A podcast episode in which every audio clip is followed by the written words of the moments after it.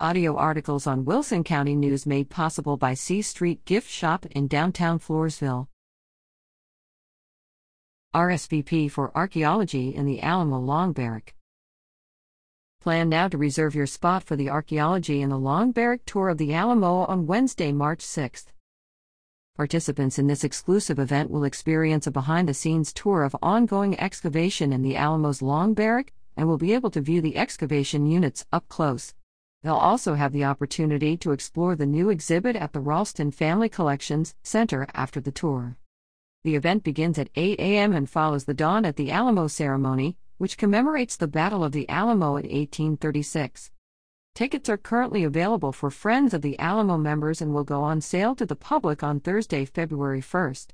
Ticket prices are $75 for adults and $60 for children 12 and under.